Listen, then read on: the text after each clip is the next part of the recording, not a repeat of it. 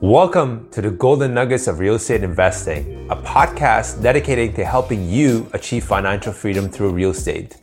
We'll be discussing the most important lessons, or better known as the Golden Nuggets of Real Estate Investing, entrepreneurship, and personal finance with new and experienced investors to help you get into real estate investing or scale up your portfolio. So make sure to tune in. What's going on, everyone? It's Ross Nadai, host of the Golden Nuggets podcast. Welcome to episode two. I got an episode full of golden nuggets for you. Today, I'll be joined by my special guest, Ben Bergen, who's a real estate investor out of Sarnia. Ben has been investing for two years now with a portfolio of 14 doors and growing. He gets into the weeds of what wholesaling is, how to wholesale, and what strategy he has personally been using to find off-market deals in a competitive market and build his investment portfolio. He talks about the fundamentals of Sarnia market, how he has been funding his deals, joint ventureships, and the power of having a good network and tenant screening. With that being said, if you haven't already, please make sure you rate and review this podcast on Apple Podcast. If you're watching on YouTube, leave me a comment, like and subscribe and hit that notification bell so that you can stay up to date on the most recent episodes. Please share this podcast across all social media to help as many people as possible. Your sharing means everything. Thank you so much. Please enjoy episode two with Ben Bergen.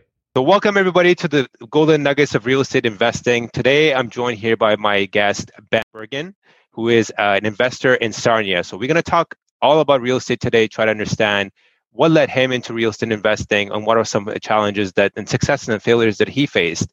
So, without further ado, Go ahead, Ben. Why don't you tell us a little bit about yourself? Like Ross said, Ben Bergen from Sarnia, Ontario. Uh, I've been investing for about two years now. This year, 2020, uh, is when I really decided to put my boots to the ground and really start diving in uh, really hard into real estate investing. And I've done quite well despite given the COVID uh, 19 restrictions and whatnot. So been quite uh, an exciting year for sure. Uh, and, you know, looking forward to the future.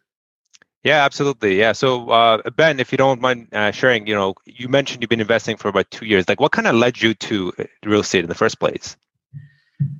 That's there's a lot of things really. There's just so many things. Um, I think it was, I think I was in my backyard one day, literally just sitting there looking around, trying to paint a picture for my my life. You know, ten years from now, where do I want to be?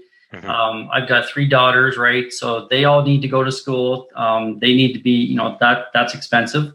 Um, there's things around my uh, my property I want to do. Like I'm always, you know, looking to upgrade things and whatnot. So um, I'm trying to. I was really just trying to paint a picture for my life, my 10 year goal, and just realize that my day to day job wasn't going to cut it. Um, you know, in order for me to make it work at my day job, I was going to have to work like 70 hours a week and, you know, take that much time away from my family.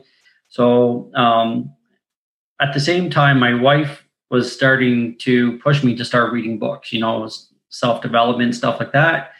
And, you know, mindlessly scrolling through Instagram one day, there was a, uh, an ad come, came up for a bunch of self help books. So, and then Rich Dad Poor Dad was right front center, purple book, yellow letters. And I said, well, you know what? I'm a poor dad and I want to be a rich dad. So, you know, this book probably suits me and where I want to be. Uh, so I said to my wife, I said, okay, you want me to read a book and get me this book for Christmas? And so she did.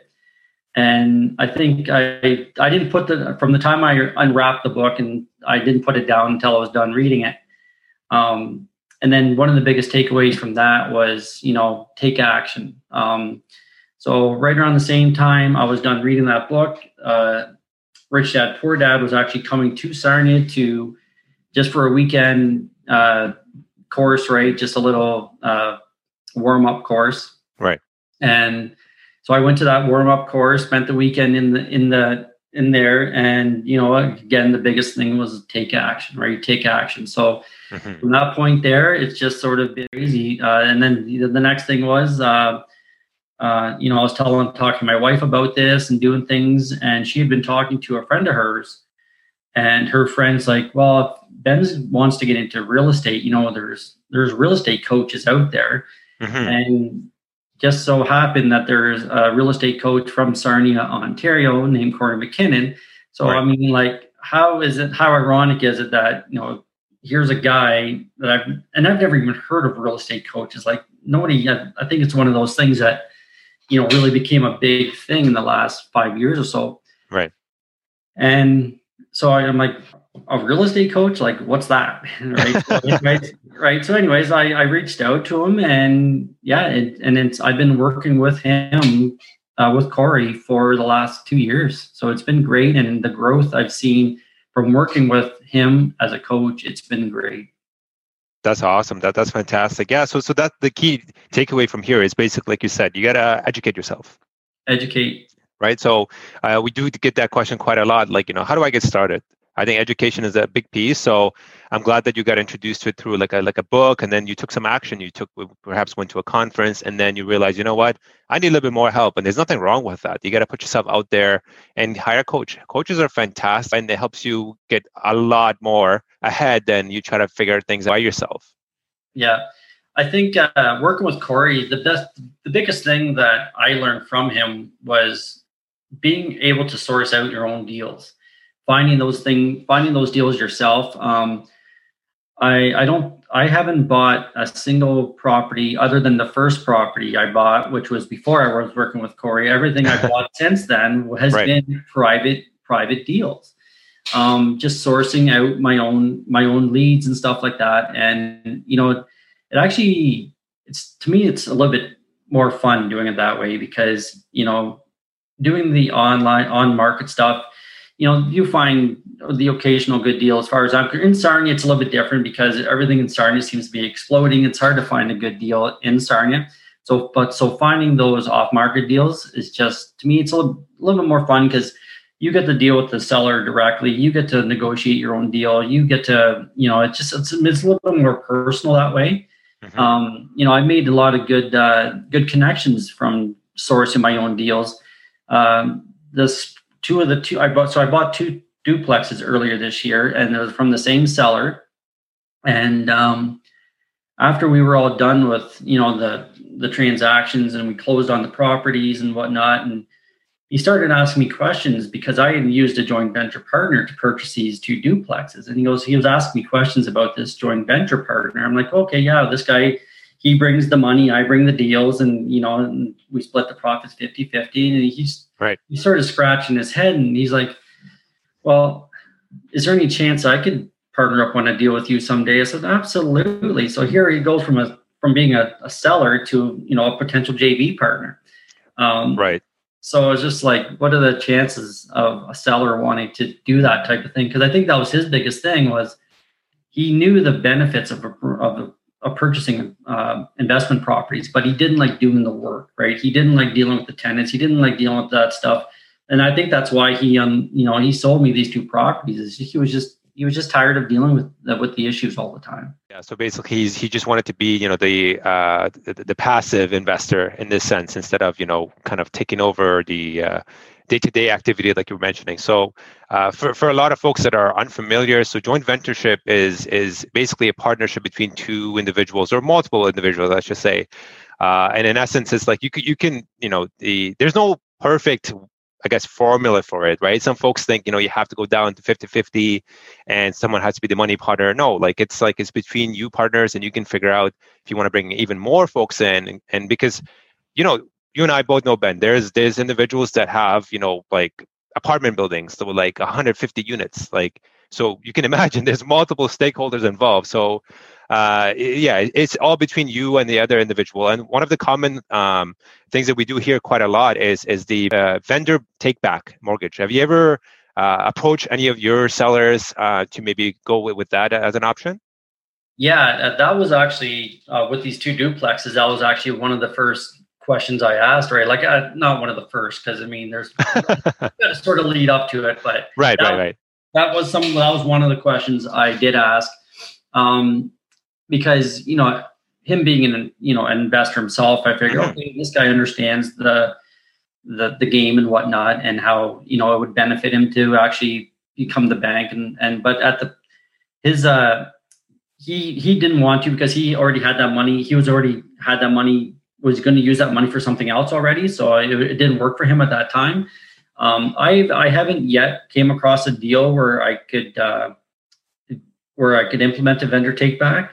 Uh, but I mean, I'm the. I always ask the question because you just never know if you you know if you don't ask, the answer is always no. So uh, I always ask to see if they're if they'd be interested, and, and if it works out, perfect. If it doesn't, then you know you go to the next uh, the next option. So.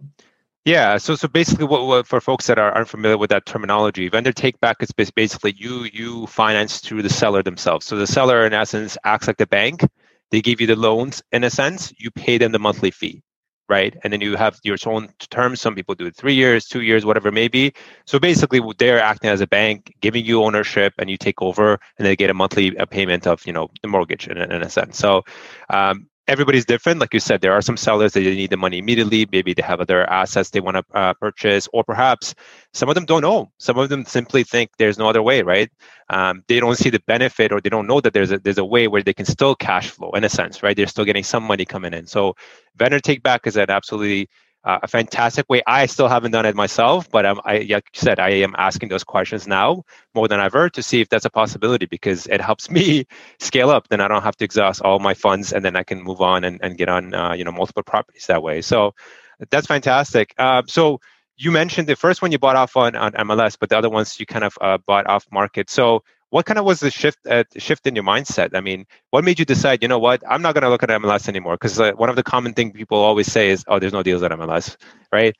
There are few you just have to look very carefully but absolutely the best way is you go get out there and get your own deals.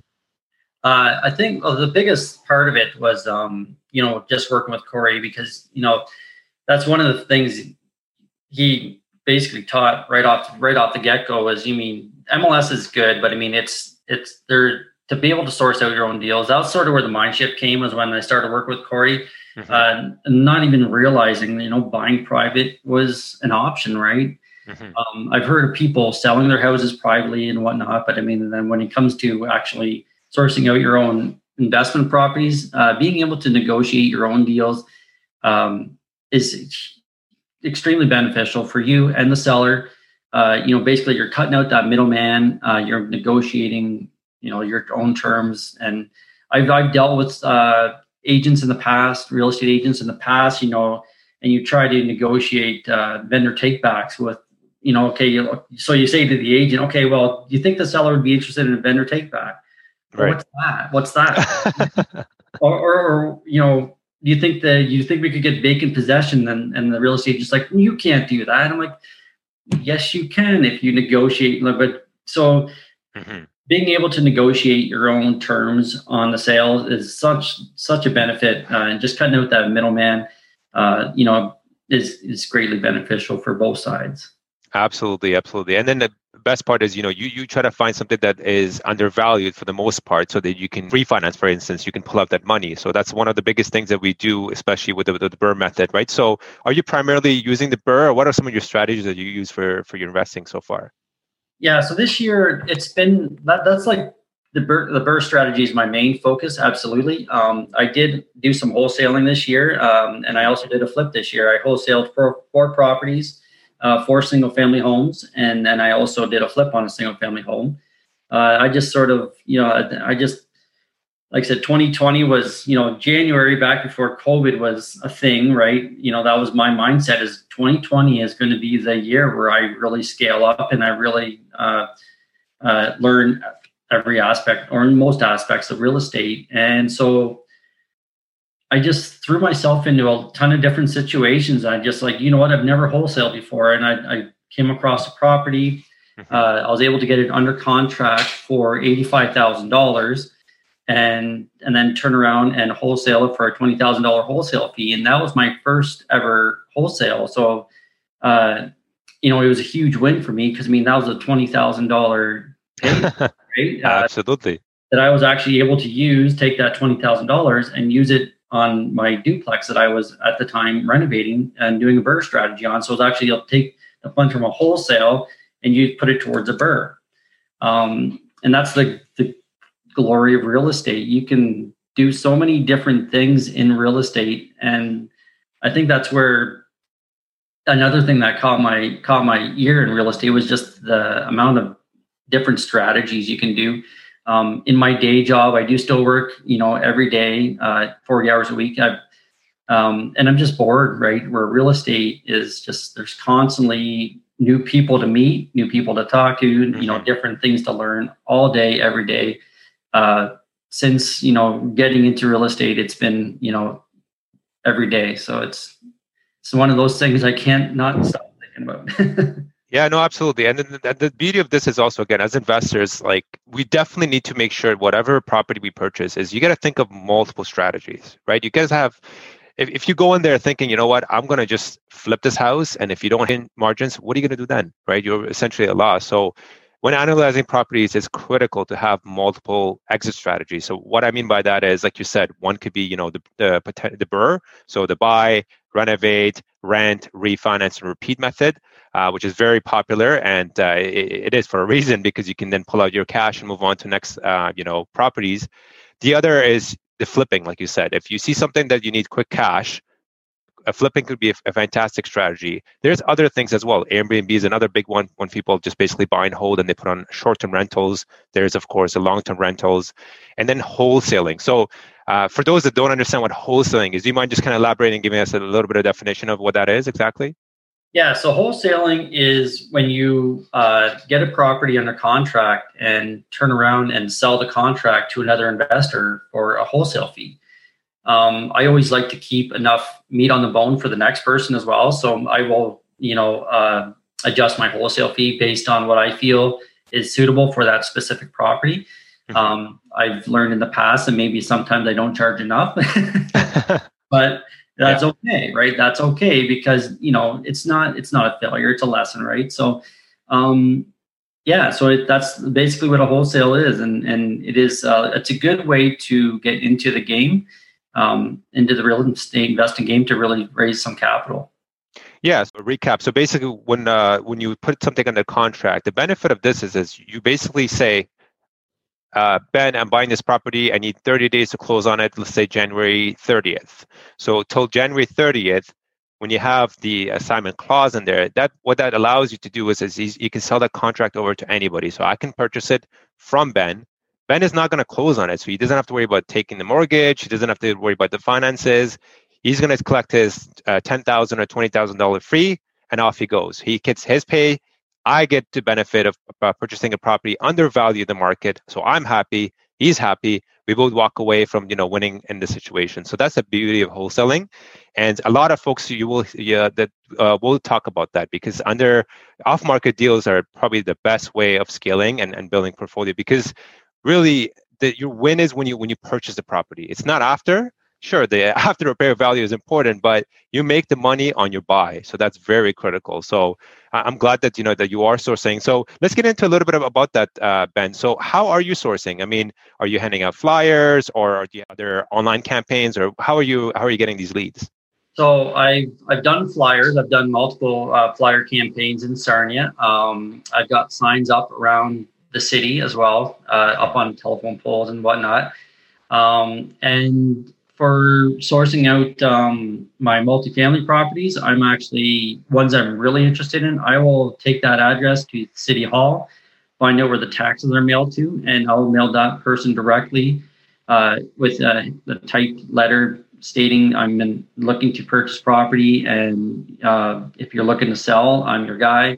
Uh, let's make a deal, right? So um, it's as simple as that. It's it's it's but it's very that's a very powerful strategy for anybody looking to do that. Is is don't talk to the tenants. The tenants don't care. They don't want you to buy that property. They you know what I mean. They if you can if you can source out find out who owns that specific property that you're looking at and mail that person directly or get their phone number um, that's the way to do it that's a very powerful way that way you're you're you're right in front of the owner right that's where you want to be um, Absolutely. Yeah, yeah. I, I've even uh, there was a for rent sign out in front of a building the one time. I called the for rent sign, acting like I was a tenant looking to move in, and we set up a time to meet and all this stuff. And I walked through the place like I was interested in moving in. and and then uh, basically at the end of it, I said, "Oh, well, by the way, I'm like I'm interested in this unit, but I'm also interested in all the units." And she's just sort of scratched her head. I said, "Yeah, I want to buy the whole place." And and uh, so she's like, "Oh." Oh, it's one of, one of you people again. oh, okay, okay. So she wasn't looking to sell. It sounds like. no, she she was she was she uh, just likes to hang on to her stuff. She said she goes once I get something, I hang on to as long as I can. So right. Um, I still I have her phone number still. I still call her phone number once in a while, leave a yep. message. Um, you know, she never picks up, but I always leave a message anyways. And at least she hears my voice and she knows I'm still interested. So yeah, and, see, you're you're onto something. And then like you know, eh, folks that are especially that are in, in the sales industry will understand that it's you have to have multiple points of contact just just me talking to Ben today and and then not talking to a year is not going to benefit anybody because guess what? He talks to a million people a day, yeah. and you know you have to be top of mind at all times. So uh, it, yeah, it's absolutely critical. Like stay in touch with these folks. You know, drop them a quick text if you don't want to be on the phone 24 hours. We totally understand. We're all busy. Uh, send a mail. Send a quick you know uh, Merry, Merry, Christmas card, whatever it may be. Something to uh, stay in touch because you got to be. If you're not top of mind, they're gonna forget about you, right? So and i'm sure like many other wholesalers like you also pro- uh, provide referral fees. So that could be another good incentive so that individuals that may perhaps come across a building or they know a friend of theirs that are that are uh, thinking of selling they're going to call you first because a you have you build that relationship with them over the years or over the uh, you know time you know each other and and they are they are getting something out of it end of the day. So there's some incentive for them to approach you. Yeah. And yeah and actually this year um i think well, out of the four that I wholesaled, one of them was through a flyer campaign. The other three were word of mouth. There you go. Yeah, just per people knowing that I buy property and stuff like that, you know, and and then they contact me, and a lot of them have actually contacted me, uh, a few of them, and, and didn't even realize I offered a referral fee. Hmm. And so when they're calling or when they're talking to me, and and they're telling me about this property, and I'd be like, oh, by the way, you know, if I do close on this property, I, I give you a thousand right. referral fee, and they're just like, what? And their jaw drops, and I'm like, yeah, that's that's how I do it. If you, I mean, like everyone, and I explained to them this how it all works, and they're right. like, oh, that that's really cool. You know, thank thank you so much, right? So. Um, and that entices them to keep calling you, you know, and, and, and, you know, like you said, top of mind, right? So, you hand somebody a thousand dollars, they're going to remember you for the next one. So. Absolutely, absolutely. So have you have you been have you also done some door knocking uh, as well, or do you, is this kind of like what you've been doing uh, so far, more on the mail campaign directly to the owners? Yeah, so I, I've done I did one day of door knocking, and it wasn't my favorite thing to do. So it's it's one of those things I've uh, yet to do again. Um, I see a lot of other people doing it, and all the power to them. You know, if you find a good deal, call me. Maybe I'll buy it from you. but uh, as far as doing it myself, I I'd rather um, I'd rather not. I, I do like the flyer campaigns. Uh, I in Sarnia, it's there's so many other whole, there's a lot of wholesalers right now. A lot of people looking at Sarnia. Um, so the wholesale letters are flying everywhere. Like um, people that I work with know that I'm into this, getting into this industry. So. I, it's funny how many times I, you know, I sit down at work and somebody comes over with somebody else's flyer they're like, "Oh, do you know this guy?" I'm like, "Oh yeah, I know him." "Oh, do you know him?" "Yeah, I know him." yeah, yeah, no, for sure. It, it, it's it, the the whole investment uh, world is getting bigger. Let's, uh, it's becoming a little bit more mainstream because social media has made it so much more uh, simpler to uh, pass on information and to educate and to learn. So, absolutely, I do hear that. Uh, I know some wholesalers as well. Uh, they that's the, mo- the common complaint they said it's like everybody's a wholesaler nowadays. So uh, people are getting bombarded. But again, you have to be smart, right? Like you figured out a great strategy where you're kind of, you know, getting rid of all the mess and going straight straight directly to the owners, right? Because as a tenant, if I'm living in a property, I'm probably getting bombarded by like 40 flyers a week. Like, well, guess what I'm going to do? I'm going to toss that right in the trash, yeah. right? It's it's kind of like you know those other flyers that we usually get. You know, I honestly I don't even look at them. I literally toss them in the trash because there's no incentive there for me. Sure, yeah. Um, and then, like you said, a lot of the tenants are also afraid. You know, if they if they in, uh, introduce you to the landlord, they may they're afraid that they may lose the place or they may have to be evicted and whatnot. May uh, so there's a lot of uh, you know uh, fear around that. So uh, definitely, I love that your approach there.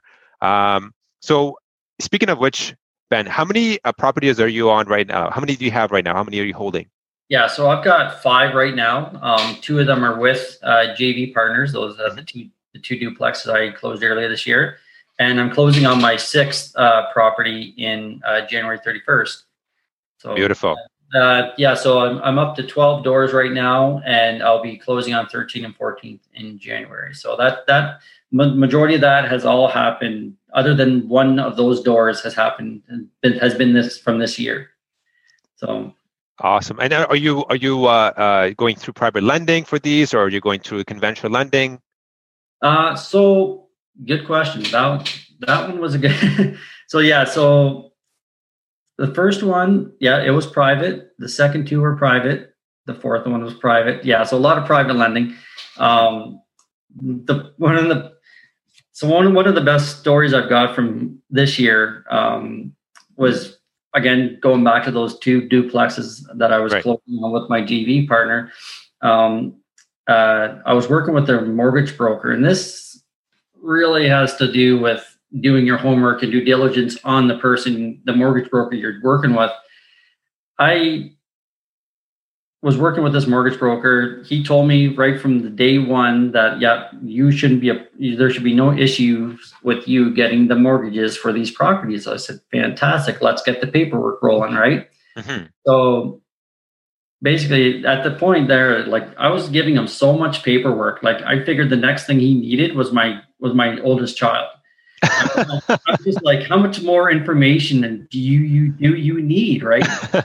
And I and I kept asking him, "Am I getting the mortgages?" Because I mean, every time there's like, "Am I getting these mortgages? Why do you need this?" Well, they just want to make sure. I'm like, "Well, am I getting the mortgages?" I I kept asking that over and over and over again.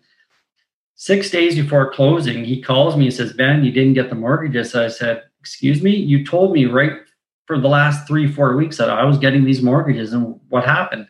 Wow. And he, he listed a bunch of excuses, right? So I said, "You know what? Just cease all work."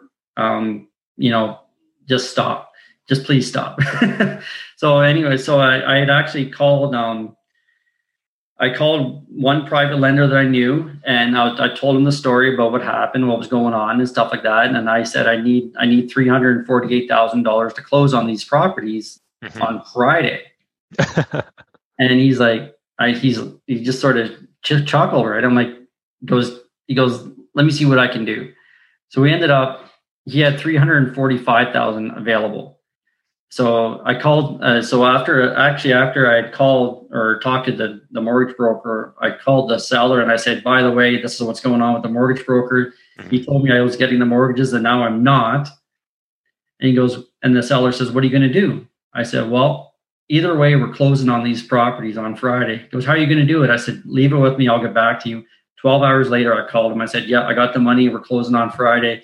And he he was he was beside himself. He said, "How did you do it?" I said, "I don't know, man. Stress, stress it makes you do weird things." And it uh, yeah, it worked for me, and we were able to pull through and close on those properties using private money within yeah. closing. So and that that speaks uh, you know highly of having a network right so you knew these individuals beforehand right so that's another thing that a lot of folks need to understand you need to have a network your net worth is your net worth. Can't even express that anymore, right? So knowing these individuals, you were able to you know allocate and get that and within the next 12 hours, which is unheard of, right? Had you not known anybody, you would have been scrambling. You, you probably would have had to let go and uh, probably potentially even lose your deposit, right? So um, eh, earlier you spoke about that too. So you were telling people, oh, you know what, I'm, I'm a, you know, I'm an investor. I'm looking to purchase. So then that's giving you referrals. Um, and a, a, a, big part of also uh, you know, getting coach, I'm sure you're also being introduced to other folks that are investors in the in the area, right? So, uh, you earlier you mentioned you had some JVs. So, some of the struggles that we have as investors is attracting JV partners. So, how did you, how are you able to find, uh, you know, partners who are willing to go on with you on these, uh, you know, couple of properties? So this, it was tough. Again, going back, uh, this is like so these these two duplexes I got on with the JV partner. I got under contract again just before COVID was a thing, right? Mm-hmm. Um, so I got them under contract, and then that was the next thing is to start finding JV partners. Um, by that time, COVID was you know ramping up to this to become this big issue mm-hmm. and people were uncertain they were figured they figured it was like back in 2008 when you know everything just crumbled like the real estate market just crumbled right. um, so everyone was tightening up their you know their wallets they weren't there weren't you know everyone was sitting back and just seeing what was going to happen and so I would go for a little while trying to find a JV partner, and I wouldn't. I, I confronted a few people, and it was the same thing, right, over and over and over again. And um, you know, oh, it doesn't. Uh, I don't. I'm not sure. I don't think that's going to work for me. You know, it's just like here I am, new to JVs. Like this is my first time ever trying to do a JV with a with a person, right? And trying to sell these deals to these people during COVID, and like. So, anyways, it uh, the and you talked about your network, right? Well, through my network, two people were having a conversation and one person brought up my name to the other person. Well, that person ended up calling me and wanting to chat about Sarnia mm-hmm. and investing in Sarnia. So mm-hmm. uh, this gentleman called me, hadn't heard of him before, hadn't talked to him before. Him and I chatted the one day and he says, you know, he said, I'm looking to deploy some capital in Sarnia. Do you know of anybody that's got any deals? And I'm like, right here. he goes, Well, I said, I've got two duplexes right now that I've got under contract and I'm looking for a JV partner. What for? Right. He goes, so he asked me how much I needed, and he's like, That's pretty much exactly what I've got. Perfect. So it was it worked out really well that uh, and then from that point there he he had already been investing in real estate for you know 10 plus years. So he really again really understood the game. Mm-hmm. and i think that was one of the biggest benefits i had working with him was because he'd been real estate investing already for 10 plus years he understood jv partnerships. He knew how to write up the contracts and and and the agreements and stuff like that. So it was literally just a matter of him cutting and pasting and being like this is what i've done in the past uh, you know, if it works for you, it works for me. And I went over it and it was everything split 50 50, you know, and it works really well. So, um, that's, yeah, it's, it's been great. So, that's awesome. No, that's awesome. It's exactly what it is, right? Like, uh, to, to your point, you, you kind of have to still vet who you're going to JV with. I mean, folks that have kind of JV blindly with different people, or a lot of them kind of regret it, for the lack of a better word. Um, and the reason for that is because you guys have to be on the same page, right? So uh, the terms have to be clear. Uh, you have to really outline what the responsibilities of each of the uh, you know investors will be. So to your earlier example, some someone uh, some of them may be passive, where they kind of just being the money partner, and the other one is taking over the you know the the renovations, the tenants, uh, uh, the management. That's all handled through them. So they need for you to have you know a clear understanding of your roles. That they do clearly have to be defined in your in your GVA agreement. Would you agree? Oh, absolutely, one hundred percent. Like. Um, you know, for my partner, it works out well for him because the properties are here in Sarnia. Mm-hmm. That's where I live and that's right. where I, and that's where I do all my investing.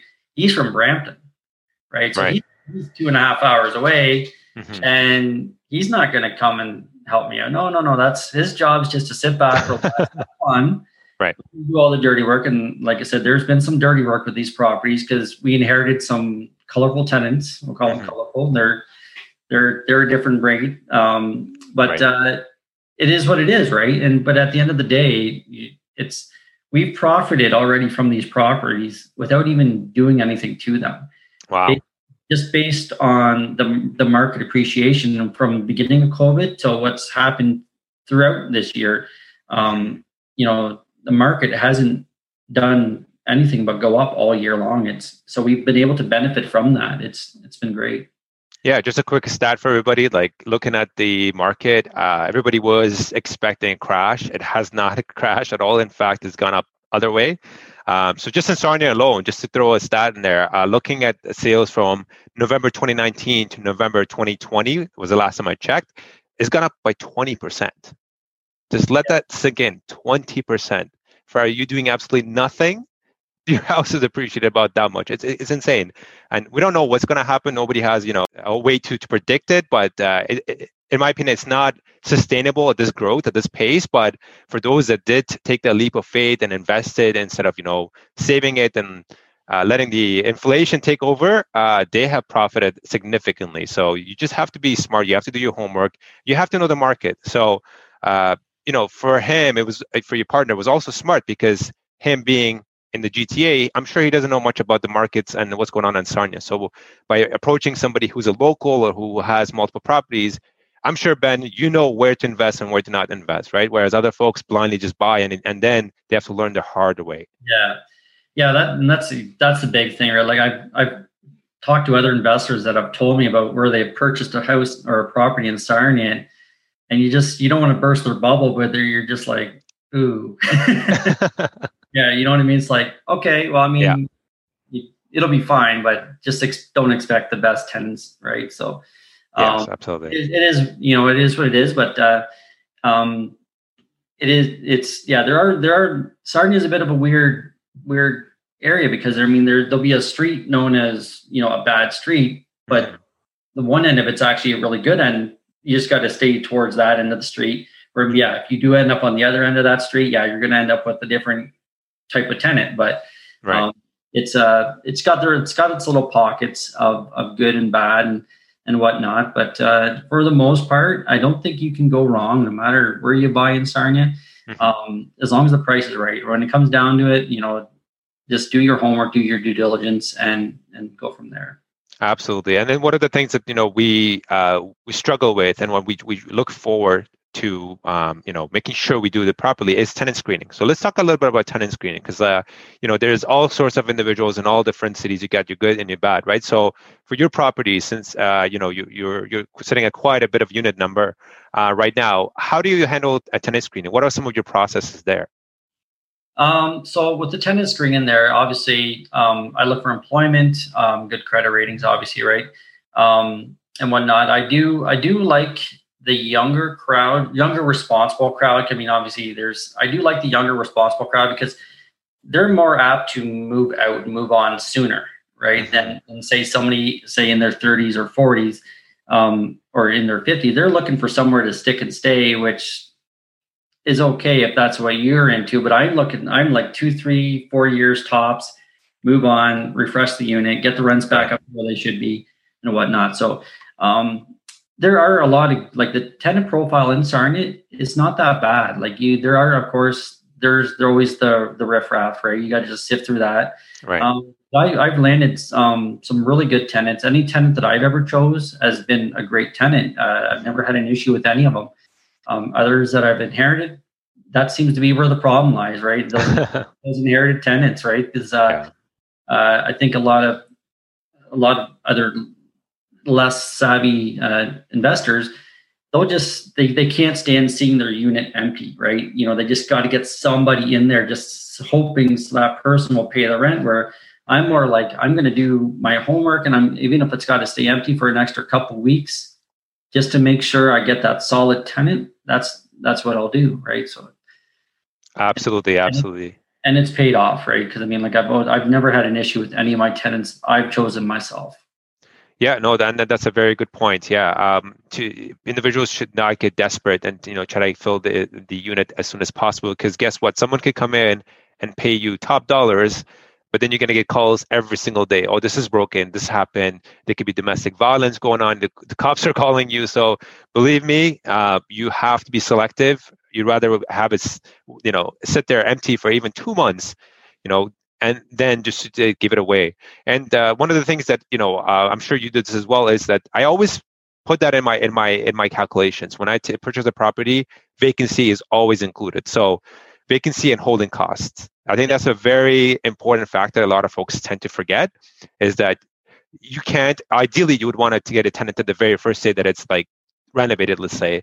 But again, do you want to just risk it and give it to anybody, or would you rather be selective and pick the you know the cream of the crop?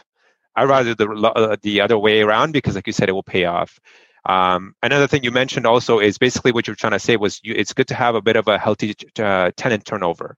Yeah. And the reason for that is because every single year, as we know, especially in Sarnia, market rents have skyrocketed. So for you to to uh, you know charge top dollars and keep the place renovated, the tenant turnover is fantastic. Yeah, yeah, and I think uh, a lot of it too is once you get your name out there as being a good landlord, like um, mm-hmm. I, you know, even just in the last year or so, um, you can now like I've actually I've got a couple of units that are becoming coming vacant in the next few months. Mm-hmm. Uh, I go to my tenants and be like, "Hey, do you know of anybody that's looking for a place to stay?" I'll kick I'll kick a little bit of money back to that tenant for helping me out find for helping me find somebody, right? Right, right. Because it just saves me a lot of hassle. I got two texts yesterday from two different people wanting to looking for a place, right? From you know because they knew one of my other tenants. Right, right. So yeah, even creating that uh, referral system. yeah, referral system, yeah, just creating that it, it just helps you out so much more in in the long run. So I, I like I said, it saves me time and what's another what's a hundred bucks for them to be like hey here's a person you know if they fit the if they fit the profile perfect. If not unfortunately they don't. So I just move on right? So. Right right. So do you have like uh do you typically just screen them on the phone you speak to them or do you have like a uh, you know form you send uh, send them out to kind of fill out an application beforehand uh, do you do any sort of background checks? What what are the ways that you kind of like look into um, you know making sure you're screening them properly yeah, so I got I do have a uh, application they have to fill out um, with their social insurance number. They sign off stating that I'm allowed to go look at their credit rating to make sure that they're they have decent credit. Mm-hmm. Um, you know, if they have a if, if, they have a job, you know, who's your boss? I'd like to talk to your bosses. How long you've been working? You know, where you are and stuff like that, right? Um, and yeah, so it, it's pretty pretty simple. It's just it's just you got to make sure you if you can check that credit rating, make sure they have a job, make sure they're responsible. Um, uh, that's that speaks volumes there. Awesome, that was fantastic. Uh, and Ben, yeah, if you don't mind sharing with us, perhaps one of your your deals that you had. I mean, especially the ones that you kind of BRRRR'd, high level numbers. Like you know, if you can uh, maybe take a case study uh, would love to hear uh, perhaps one of the projects you took uh, you took over, and you know to walk us through and how that well worked out for you. Yeah, so my first purchase was uh, a semi-detached. Um, I'll go with that one, and so I purchased it last year for one eighty-five. Uh, I got about fifteen thousand dollars into the renovation. Um, the backyard was a disaster; like it wasn't even rentable in the in the way that it was. So uh, uh, I I took on the yard work myself. I'm I'm handy that way, and, and I don't mind getting my hands dirty and, and doing the hard work like that. Um, but I was able, so I was able to, you know, basically we're two hundred thousand into it, um, and I just refinanced it uh, this week for two seventy two. So I was wow. able, yeah, so I was able to pull out quite a bit at you know plus mortgage pay down and whatnot. I was able to pull out fifty three thousand dollars, and from that with that money, I'm actually going to be using it to purchase my duplex that I'm closing January 31st. So it. Uh, that's incredible. So, and then how much are you renting it for? Uh, is, is, it a buy hold or? Yeah, that's buy and hold. And I'm renting it for 1575 right now, which is actually on the lower end as far as semi, you know, a three bedroom semi detached home goes in Sarnia right now. But I've got uh, I've got really good tenants in there, and they're a young family and they're great people. So um, giving a deal to a person to a family like that is is always worth it as well. Absolutely. So on, on yeah it's a win-win for everybody. Uh, and, and another thing i was going to say is it's a bit of a stigma for for whatever reason. Is like people look bad on investors for some reason. I don't know if you got that as well. It's like oh my god you're going to buy this house you're going to raise the value. But you know what? We're actually helping people build a community. We're gentrifying the area. We're rebuilding especially in the older cities. Like uh, I, I don't know about other uh, cities specifically. Some cities give you a little bit of hard time in terms of permits and whatnot. Others are very open to it because they want investors to come in. They want to attract good tenants, people that are uh, going to bring you jobs. You know, build a community. So is that is that what's happening uh, in Sarnia? Would you say is is it Sarnia starting to gentrify a little bit? Absolutely. Like there, um, so my in-laws have lived in Sarnia. They were from Sarnia right from the I think they were they were born in Sarnia, right? So they they've been here for sixty something years, right? They've seen right. So they've they've seen areas of Sarnia go from being good areas to mm-hmm. bad areas to now turning around to becoming good areas again, because what's like like you mentioned, house prices have gone up twenty percent in in just a year. Mm-hmm. Um, so a lot of those people that were buying houses in what we call the North End, um, where the is where it's desirable to be living are now those people are people can't afford to live in that area anymore so they're actually moving back down towards central sarnia um, where and turning those streets, those areas back around again, making them back, turning them back to what into what they used to be back, you know, 30 years ago. Um, so it's it's really nice to see that. You know, there's a lot of uh, a lot of people are putting money in, back into their homes and really sprucing these streets back up. So I would say absolutely 100%. Yeah, and, and speaking of which, I mean, uh, I know uh, Sarnia is pretty big on chemicals. There's a lot of uh, it's actually known the chemical city. What are some major employers in that area? Because I know one of the things that we look for in, in a specific investment area is, of course, employment, right? So, do you mind sharing a little bit about you know some of the industrial uh, businesses that are, I guess, the big names, let's say, that are existing? Yeah, so I'm I'm right in the heart of that stuff, right? That's what I that's where I work every day. Um, you know, my regular uh, work clothes are coveralls and a hard hat and safety glasses and big leather gloves and mm-hmm. all that good stuff. So I can I can speak to this stuff quite fluidly. Um, yeah, so we got we got about we got about five major refineries in Sarnia. Um, and then there's of course a bunch of little spin-off refineries as well um, that are connected to those other bigger ones. Um, but right now, currently, we've got a, a huge multi multi billion uh, billion dollar project happening at Nova Chemicals right now, where they're actually expanding their their uh, their plant and and upgrading their their home plant or their their mother plant they call it. yeah, they so they're up they're doing a ton a ton of upgrades. There's other uh, other refineries as well. You know, getting on board with that too, because Sarnia is uh, the infrastructure is here for for anybody from outside looking to build and invest into uh, the chemical industry. Sarnia's got it all, and it's all here. Um, you got the high pay, the high paid jobs, right? These these uh, um, the union the unions are big in Sarnia. They're all high paid construction jobs.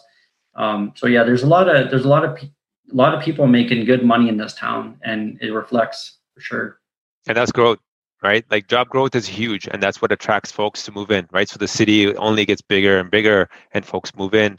Um, so that's fantastic. I mean, those are the one of the you know key criteria we all look into in in, in a investment market. So that's that's fantastic here. And I know a lot of folks don't even realize, but like I, Sarnia is one of my favorite places to visit during summertime. You guys have a beautiful waterfront. The Lambton Shores is right across, and then just up up, up north. Um, so I know uh, specifically in the north, and I feel like there's a lot of uh, short-term rentals as well that's currently happening. Yeah, that, that I don't really know too much about the short to the Airbnbs and stuff like that. I, I haven't looked much into it myself, but uh, I, I do know there's yeah there's a few out there and, and they're they're killing it. So absolutely, absolutely. So maybe that'll be something else would you and I would be considering down there. Absolutely right. Just got to get that get get that specific one that works uh, will work for it. So one last thing I want to touch base, which I love to do, and a lot of people don't really focus on, is failures. Right? We always talk about success, but nobody talks about failures, and failure is very important. So, do you mind sharing me a, a failure story? Yeah, I love this story. This is probably one of my favorite to tell. Um, so I contacted my lawyer the one day and I said, Hey, when are we signing to close on this property? I just and it was it just went silent. He says, What property? I said, I, I told him the address, and he's like, "That's not closing for two more weeks." I'm like, and I sort of just did one of those. I'm like, "Did I not tell you I changed the closing date?" He's like, "You must not have." So that was probably one of the biggest mistakes I've made so far. luckily, I wasn't. I it wasn't affecting anybody. It wasn't it wasn't deterring. You know, it wasn't affecting anybody because I was dealing again with a private seller. Mm-hmm. That private seller was just selling that property to move in with her boyfriend, right? So it wasn't like I was wrecking anybody's purchase and sale.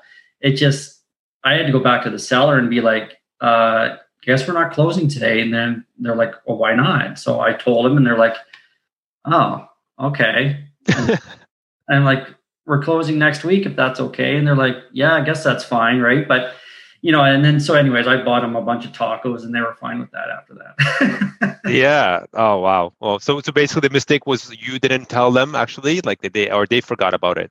No i i i, I mistakenly i i forgot to tell my lawyer uh just i forgot to send him him the, uh, amendment for the date change. And mm. it just sort of ended up yeah it was it was uh, definitely a not a good situation situation to be in, but a very good learning. Like I said, it wasn't it, the seller wasn't looking, it wasn't holding up any other sales at that point, so right. it wasn't like and they were really good. They were they were fine with it, so it worked out in the end and everyone got what they wanted. So yeah, this was this has been fantastic, uh, Ben. I just wanted to ask you just a few more things that I want to uh, you know kind of make this kind of customary towards all my guests coming on board. So I know you touched on it earlier, but besides Rich Dad and Poor Dad, which is our everybody's favorite book, what are some of the you know the uh, let's just name two other books that you think are very uh, important for someone to uh, starting off to read? Uh, so besides Rich Dad Poor Dad, uh, Think and Grow Rich by uh, Napoleon Hill. That one was that one spoke to me. You know, spoke volumes to me. It just sort of helped. You know, concrete. You know, my thinking and be like, okay, you know, this. It's okay to be obsessed over this kind of stuff because it helps right. you create the vision you're going for, right? So, um, that one was a good one. The compound effect was another one, uh, and the slight edge. Like there's, a, that's another thing. You know, as far as myself and my personal growth, before I read Rich Dad Poor Dad, I hadn't read a book my adult life unless I was like since college, right? So I, mm-hmm. I was never a reader. I, I didn't enjoy reading.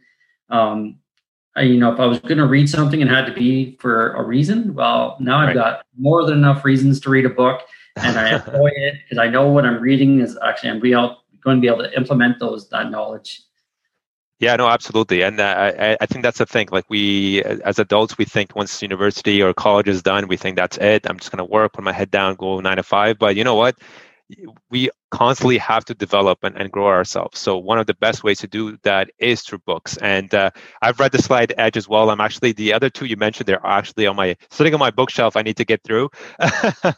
uh, but the Slight Edge is fantastic, fantastic book. Highly recommended. And uh, yeah, like the the I, I think the biggest eye opener for a lot of folks, not just investors, is definitely Rich Dad Poor Dad. I don't know what it is about it the way it's written, it just definitely resonates. So highly recommend starting with that because then you understand the basics, like what assets are, what's liability, how does one go and become a millionaire versus another individual that's trying to keep up with the Jones. That's basically in a nutshell what the book really talks about. Yeah, yeah, it's it's funny because I mean, in my day job, like I, I, work with all these guys, like they're all making good money, but mm-hmm. they're all going out and buying horrible things like we're, we're like depreciating assets where um, absolutely um, where I'm, you know, and they, but they hear, and then they get bored of, they just, they listen to me talk and they're bored. They just, they just, whatever, whatever, whatever. right. So it's just like, no, but guys, you have to understand. so it's funny. Uh, it's for sure. And Rich Dad Poor Dad was a huge, huge eye opener for me. Um, like you said, it just really showed you the difference between assets and liabilities and and the fact that your that your primary residence actually isn't that yep. It was a different way of looking at it and it was it was huge huge eye opener for me. Uh, another question i want to ask is is what's your favorite place to visit to travel to you know, I'm not a huge traveler, but uh, we went up to Sauble Beach. There, we we're uh, my we're we're a camping family, right? So we went we went camping up there uh, two years ago, and I fell in love with the place. Um, that and that has become my end goal is to eventually get a cottage up in Sauble Beach, up in that area, mm-hmm. and that's you know that's going to be my primary uh, res- retired uh, residence. So I'm I'm looking forward to that area. So it's we we love going up there. Uh, my kids even today when we were playing Pictionary, right? Daddy, we're going up to Sauble Beach. You said we were going to Sauble Beach. Are we going to Sauble Beach? I'm like, yeah, I guess we're going to Sauble Beach. so we'll make the two and a half hour trek up the lake to to Sauble Beach just to, for a little visit and turn around and come back. Last question: What is your why? Like, why are you looking to invest? What do you want to get out of this? What's the end goal? That's uh, you know I heard Rock, The Rock. He he answered this one question and he answered it very well. And he goes, his why is ever revolving, evolving. It's always evolving, right? My why changes all the time. Mm-hmm. Um, bottom line, though, it's for my kids, right? Like my kids are my number one, my family my number one. I want to make sure that they're set up in a way that I was never set up as a as a as coming up you know, as a child, mm-hmm. um, coming from a, a, poor family, we were always the poor family in the school. Um, I want my kids to. I'm not going to spoil them by any means. Like I tell them that all the time. I said, right, they're all going to have to work for everything that you want, mm-hmm. but just know that I will be there to help and guide you and and and whatnot, right? So um, at least uh, you know, I think my family is definitely my biggest why, and then um, just and then being able to you know be retire early as well. Uh, I you know again coming from the Ford family, if I ever wanted to buy anything myself, I had to go out and make my own money to pay for whatever I wanted to buy. So so that early retirement for me would be nice. It uh, I've been you know I've been a workhorse my whole life, and now I'm sort of on the I'm I'm going to be 40 in February, and I'm just sort of thinking like, okay, let's let's try to change the path here a little bit and mm-hmm. go a different direction and see where it brings me. So I think uh, real estate's going to bring me where I want to be, and I'm, I couldn't be happier. Absolutely, no, you're definitely on the right right path. Can't wait to hear what you're where you're going to end up next year. the way you're trajecting it, yeah, I absolutely can see you doubling your portfolio. Thank you. I it, I do have a goal of well, I got sort of two goals, depending on which way that goes. Either buy a, a property a month, mm-hmm. or buy bigger properties. You know, but fewer transactions, but bigger properties. So right. we'll, we'll, we'll, see which path it goes. Um, you know, either or, i would be happy with either. So. That's awesome to hear. Well, thank you so much, Ben. This this has been a very amazing episode. You know, you you gave us a lot of golden nuggets. That's what this whole podcast is about. I'm trying to get a understanding of what are you know the important aspects of you know real estate, uh, things that we can share. Um, so I'm, I'm I'm hoping everybody listening and got lots of golden nuggets out of this. For folks that want to follow you or, or connect with you, uh, how, how can they connect with you? Where can they find you? Uh, I'm on Facebook, uh, Ben Bergen, and then I'm also on Instagram, Ben Bergen seventy four fourteen. Perfect. I'll have your uh, you know information down in the show notes for folks that want to connect with Ben. Again, if you're interested in Sarnia, definitely feel free to message Ben. He's a fantastic source, so he may have some deals lined up for you. You never know. That's right. That's great.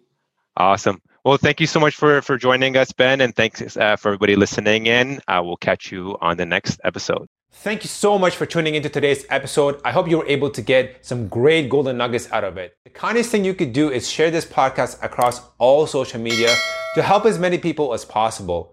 Your sharing of this content means everything. Thanks, and I'll see you on the next episode. Until next time, let's get it.